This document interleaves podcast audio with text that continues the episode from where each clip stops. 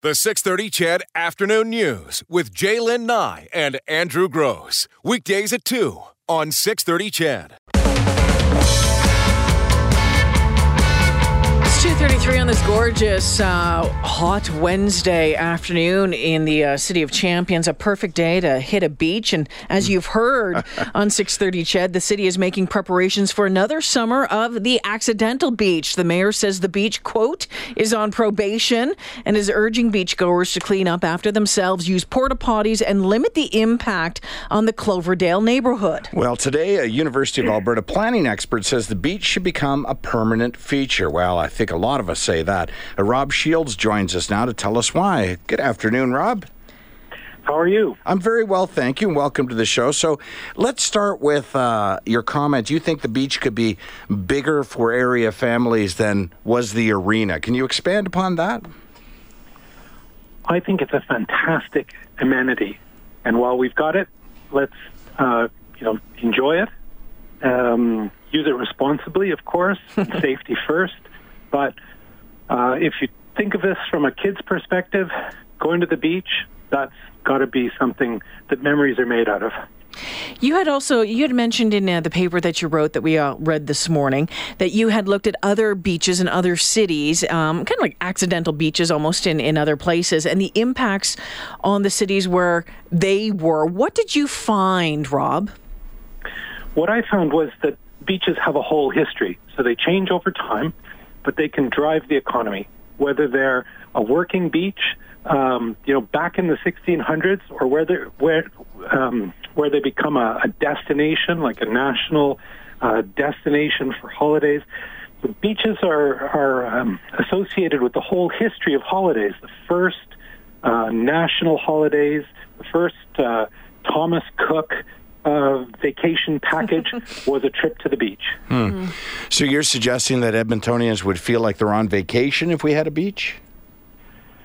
Maybe it's a chance to relax. It's a chance to do something a little bit different. Um, beaches are, you know, it's between the water and the land. It's always that in between space. It's like just stepping out for a moment. It's a little getaway, isn't it? And, you know, I know growing up, um, some of my earliest memories being a child on the beach in Blackpool, England with my family. My parent, my, my grandparents lost me. but I can remember some of my happiest moments was being in Southern Ontario growing up, um, you know, Prince Edward County and, uh, you know, out at the Sandbanks Provincial Park. And we spent every weekend out there. It was such a huge part of our life. And when when I moved out here, I found that it wasn't so much because the beaches weren't really beaches or the water that the beaches were on were blue green algae filled. There just doesn't seem to be as much, and maybe I'm wrong, uh, a beach culture out here. What do you think, Rob? Except for last summer on yes. the accidental beach. So it's the kind of thing which, uh, you know, um, just uh, people respond to the opportunity um, and uh, yeah, the news over the last decade or or so has been really about the decline of the Alberta beach. Uh-huh. But I think that you know that's something that um, that Alberta um, deserves. Albertans should take advantage of. Uh, I think it's a great addition to Edmonton. Calgary's done a great job in making its uh, river accessible. Um, so here's a chance for Edmonton to uh, follow along. So, Rob, now that we've got the niceties out of the way, uh, let me get to it for you.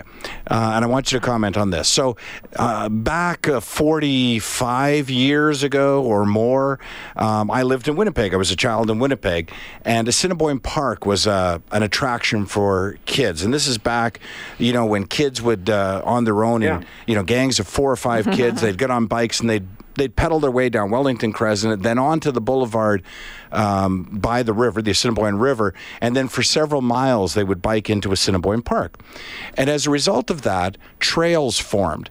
Uh, it wasn't done by the city, it was just through usage alone, trails formed. And not everybody went the same way, so several trails formed.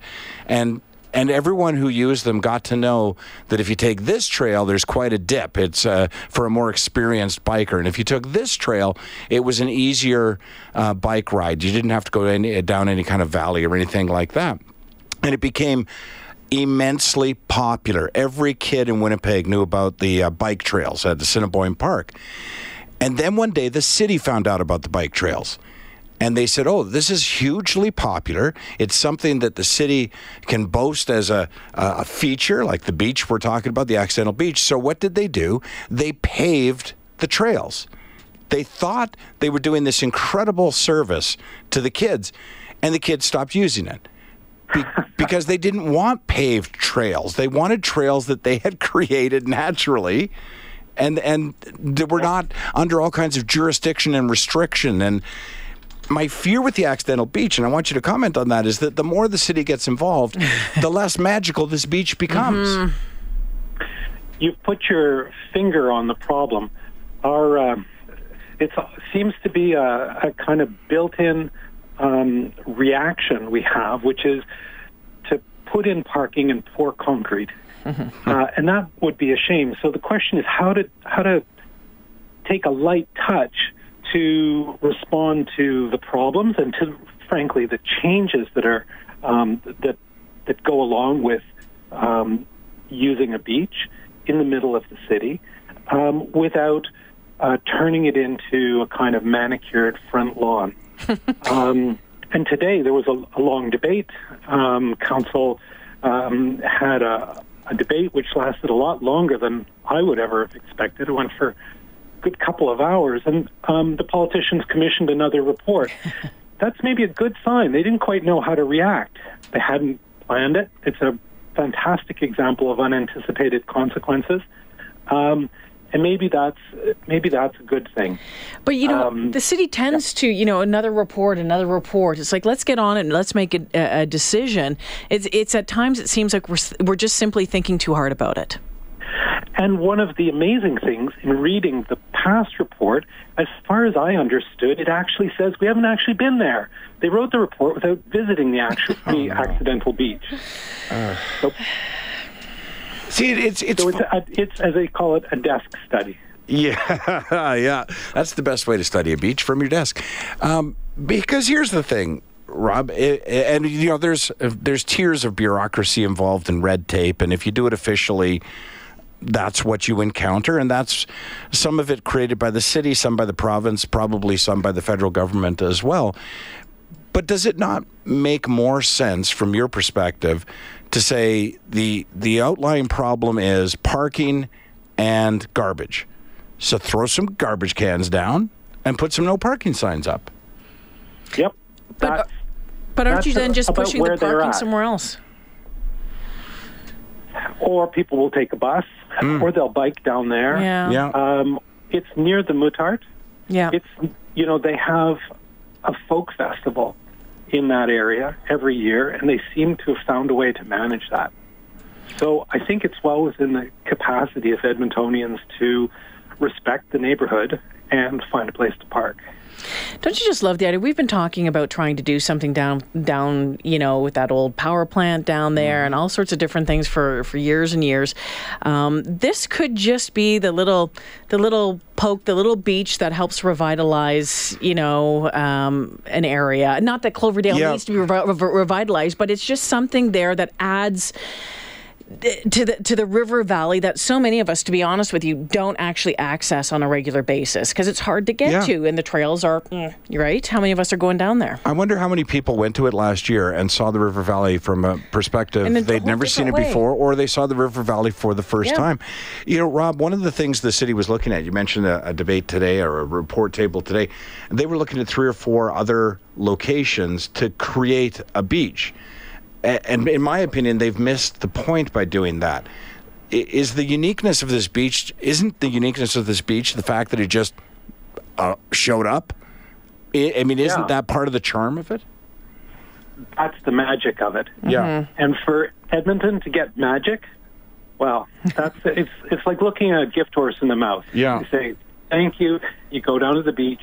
You use it um, as long as it's there, and then you and you ask the question, which I think they're doing how do we manage this? How do we how do we balance this out? Um, if this could be the the uh, the incentive to get some more um, access to the river mm-hmm. elsewhere, that's good too. So I'll yeah I'll go with it. Awesome. Yeah. Hey, Rob, I want to thank you for taking the time for joining us this afternoon. Great conversation. Thanks a lot. There Happy to do it. Thank you. That's Rob Shields. He's an urban sociologist at the University of Alberta. What do you think, Chedville? I know someone texted in and said, Come on, the beach is disgusting, the water is disgusting, Edmonton is disgusting. You're trying to put lipstick on a pig. Okay, well, apparently. That's Happy Carl. If you look at his uh, Yeah. text over the course, he's pretty unhappy with I all the shows here at CHED. I just, so- uh, I said, You're having a bad day, Carl. oh, that's what I said. Lighten up, Carl. yeah, I mean, but for there were so many people that went down there and fell in love. I, to be honest with you, I, I never went down last year. I really don't have any interest in spending time down there, Mm-hmm. but I know so many other people did and absolutely loved it. Let me compare it to something for you, and this is how I see it in my mind. So last year we had a bit of a heat wave as we're having Mm-hmm. this year, and you and I were talking about, you know what? Let's go out on the deck here at six thirty, CHED, and give away. What do we give away? Freezies. The ice cream, Right. Yeah.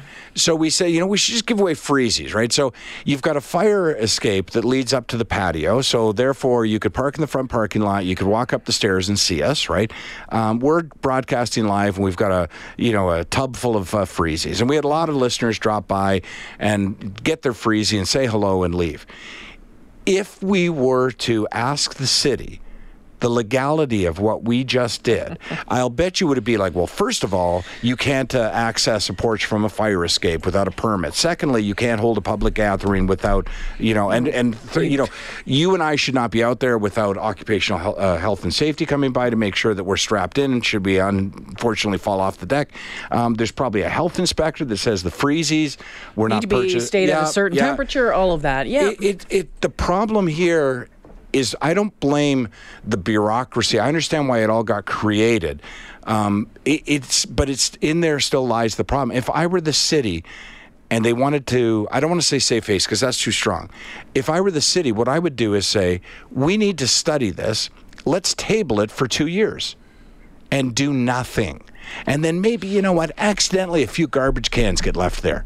You know what I mean? Like, but if they want to do it officially, this is what's going to happen, and we're going to lose the magic of that beach. Just as if we want to do it officially, we're not handing out freezies on the deck. You sort of do it quick and get it over with and get back in the building before anyone well, and, notices. he- and here's the thing: like, how long is it going to last for? it may not even really It fully might not- appear this no, year. It might right? not. Some of your texts. Uh, I live in Bonnie Doon, and when the Folk Fest is on, it's a huge pain in the earth for homeowners in the area. That's only for a weekend. I can't imagine how a, how bad an entire summer of inconsiderate beachgoers would be on a neighborhood. Um, this one, the beach is a silt bar. And it will either wash away or become bush. Yeah, you're right. Uh, send Happy Carl to Oshawa. He'll love the accidental beach after that. That's from Aaron. And Beth says if they're going to have a beach there, they need a footbridge just like the one that they took down. Chris is on the phone. Hey, Chris, Chris did you go to the beach last year? Yes, I I uh, definitely enjoyed the accidental beach party with uh, Ryan last year. Ah, nice. I, I, I loved accidental beach. It was an amazing experience going there, and I hope we can uh, recreate and keep it a permanent thing. Uh, the thing is, it's not going to cost a whole lot of money because the Tawatina uh, LRT bridge, which also will have a footbridge, as someone mentioned, you need a footbridge. It'll be built again. Um, the uh, pile of uh, rocks they used to build the piers, that's what created Accidental Beach. It's creating a, a, a means of depositing sand on that area. If you leave those rocks there, don't spend the money to haul them out, maybe reinforce them a little bit, uh, the beach will keep growing every year. Um, so, I, and I think it's a perfect spot for it because it'll, has, it'll have LRT access with the Muttart LRT line, the Valley LRT line to Muttart Station, and that'll give the the um, disadvantaged kids uh, for who would not even be able to afford the gas money to get out to Alberta Beach or Gull Lake or any of those other uh, uh, beaches in the local area a chance to go and uh, uh, spend some time down there themselves. Either they can bike down and take the LRT. As, as Noah Muttart does have a, large parking lot already, just put some no parking signs up right by the beach there. And uh, I think it could be uh, a great resource for Edmonton. So I, I hope they, they keep it. Oh, uh, one more suggestion: if if you want to get federal approvals or monies for it, uh, we might want to call it Tawatina Beach because that would uh, uh, honor our uh, Aboriginal uh, Yeah. Uh, just peoples because that's the Tawatina Bridge is actually named it's Valley in River, uh, Plains Cree. So if you make it Tawatina Beach, it would honor the bridge that created the beach and honor our Aboriginal peoples, and maybe that would also help get a little bit of funding from the federal government. Great There call. Chris. Thank you for calling, taking the time. A couple more texts. Again, accidental beach is a joke. Where there's a beach, you want water, and I wouldn't go in that water. It's toxic through the city. Mm-hmm. And then John says, all's well on the beach until someone drowns or gets hurt. Then the lawyers start circling. But there's beaches all over the place. Yeah, so there, there's beaches and communities that same legal responsibility would be true of every river in every city, right? Yeah. So Doesn't it- matter if I go to the Terwillegar Dog Park and go Yeah. on the very back Sure. side where there's that nice walkout area and Yeah. go swimming there. It's the same thing. I mean, post a sign that says the water's uh, not safe for swimming. Uh, post a no parking on the street, and put some garbage And cans be kind to the neighborhood. Of course. That's really, really important because if you tick those folks off, they're going to be the loudest complainers. Uh, they're going to be the loudest, and by complainers, I mean the vocal people who are being impacted the most and could get the ear of City Hall. It's 250.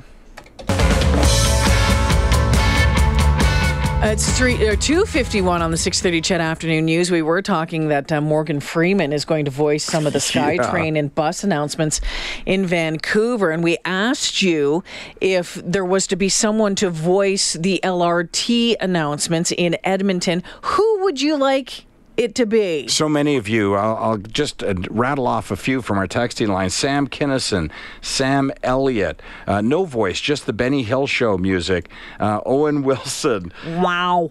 wow. Uh, Gilbert Gottfried, uh, Eddie Keen Gary, uh, Beavis and Butthead. Uh oh, downtown. Yeah, yeah. Uh, the voice everyone knows for the LRT should be Bob Layton. Uh, Jack Michaels. I thought about that. We're going into overtime. Pauly Shore, Porky the Pig. Uh, another one for Bob Layton, Pee Wee Herman, Mike Sobel, the donkey from Shrek, Eeyore from believe, Winnie I the believe, I Pooh. believe. Krusty the Clown, says Tim. Charles Adler, says Jerry. Uh, it should be Hannibal Lecter. Oh, my goodness. okay, LRT Nation. Voices for the LRT, Pinky and the Brain or Yoda. Mr. Dress Up. Oh, my goodness. They're still coming in. We'll, So we'll keep get to them more. coming at 6.30, 6.30. Dean's on the phone. Remember somehow we got talking about a Mortimer? What was that? Oh, it was about room service guy That's comes right. up and says, "My name's Mortimer. If you need anything at all, yeah." Hey, Dean. Hey guys, how's it going? Good. What's going on? Not much. Just uh, just washed the car out the sun. Did you did you go to Accidental Beach last year? Um, I did not. I didn't get a chance to. Oh, okay. All right. You had a Mortimer story? Yeah, a few years, probably three or four years ago, my uh, well, my ex girlfriend now and I, we went to Me- down to Mexico and we stayed at one of the resorts there. And so when we checked in, uh, they typically they'll grab your bags and take them to your room. And uh, so we had a guy that did that. And uh, when we got to the room, we, you know, I was kind of fishing around for money, and all I had was a twenty American. And so I, I was like, all right, whatever, I'll give it to him. So he was all excited because we just like literally he carried the bags around the corner from the front desk Yeah. to the room. So we were kind of like, well, whatever. Now it's Mexico. Who cares, right? So he's like, all right, senor, you, you when you need something, you call Juan Pablo. So we're like, all right, fair enough. So in the in the you know the week that we were there, we probably called down to the to the front desk maybe four or five times, and every time a different guy showed up. Yeah. And so we're kind of laughing. We're like, and at the end, I'm like, I don't know, maybe there's just a lot of guys named Juan Pablo here. Like, it's a pretty common name in, in Mexico and Spanish names, right? So as we're checking out last day, we've been there a week. My girlfriend, uh, the lady at the desk, she said, you know, how's everything? How are things? Is there anything we, you know, we could have done better? And she's like, you know what? I'm just curious. How many Juan Pablos work here? And the front desk lady starts laughing, and we're like, "What?" And she's like, "Oh, they got you with that." Hey, and we're like, "What do you mean?" She goes, "Well, you must have tipped the first guy really well because that's their code for big tippers." So Oh, they- really? So when they hear that, they rush the stuff to your room. Oh. oh, Oh, that's fabulous. oh now we know. That's a great Exactly. Idea. Was- we laughed so hard. We're like, "Well, whatever. It was good." So yeah. And if you ask for Sanchez, you're not getting any service. at No, all. well, Yeah. not the one you want. yeah. Uh, hey, Dean, you'll have to come on the listener trip with us in January, okay? I would love to. You think- Absolutely. you think Where about are we it. going? Uh, I can't tell you. We're not I'll- allowed to say I'll yet. text you. Okay. Okay, Bye, pal. Talk to you later. All Yeah. right, thanks. That's Dean.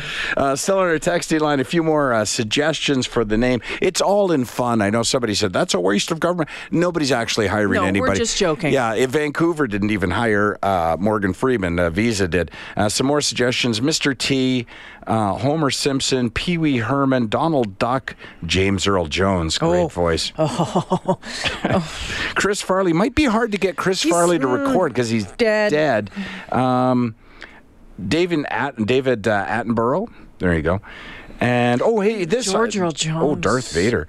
Um, how about this? It's important. Can you please not say the river is toxic? I spent eight months as a summer student testing the water, and you can and I can assure you it is clean. Actually, the only reason it's brown in color is because it's uh, silty. Silty. Yeah, hence the accidental beach creation. Definitely not toxic upstream upstream of our wastewater treatment plant. Accidental beaches upstream of there and should be quite safe to swim in. I appreciate thank you. that. Uh, yeah, thanks for that information. Texter. It's Texter not. guy. Trudeau is another suggestion. Rocky and Bullwinkle, and finally somebody, Jalen Nye. Well, depends on what they're paying. yeah, oh really? Wouldn't you do it for the city? Sure you would. The 630 CHED Afternoon News with Jaylen Nye and Andrew Gross. Weekdays at 2 on 630 CHED.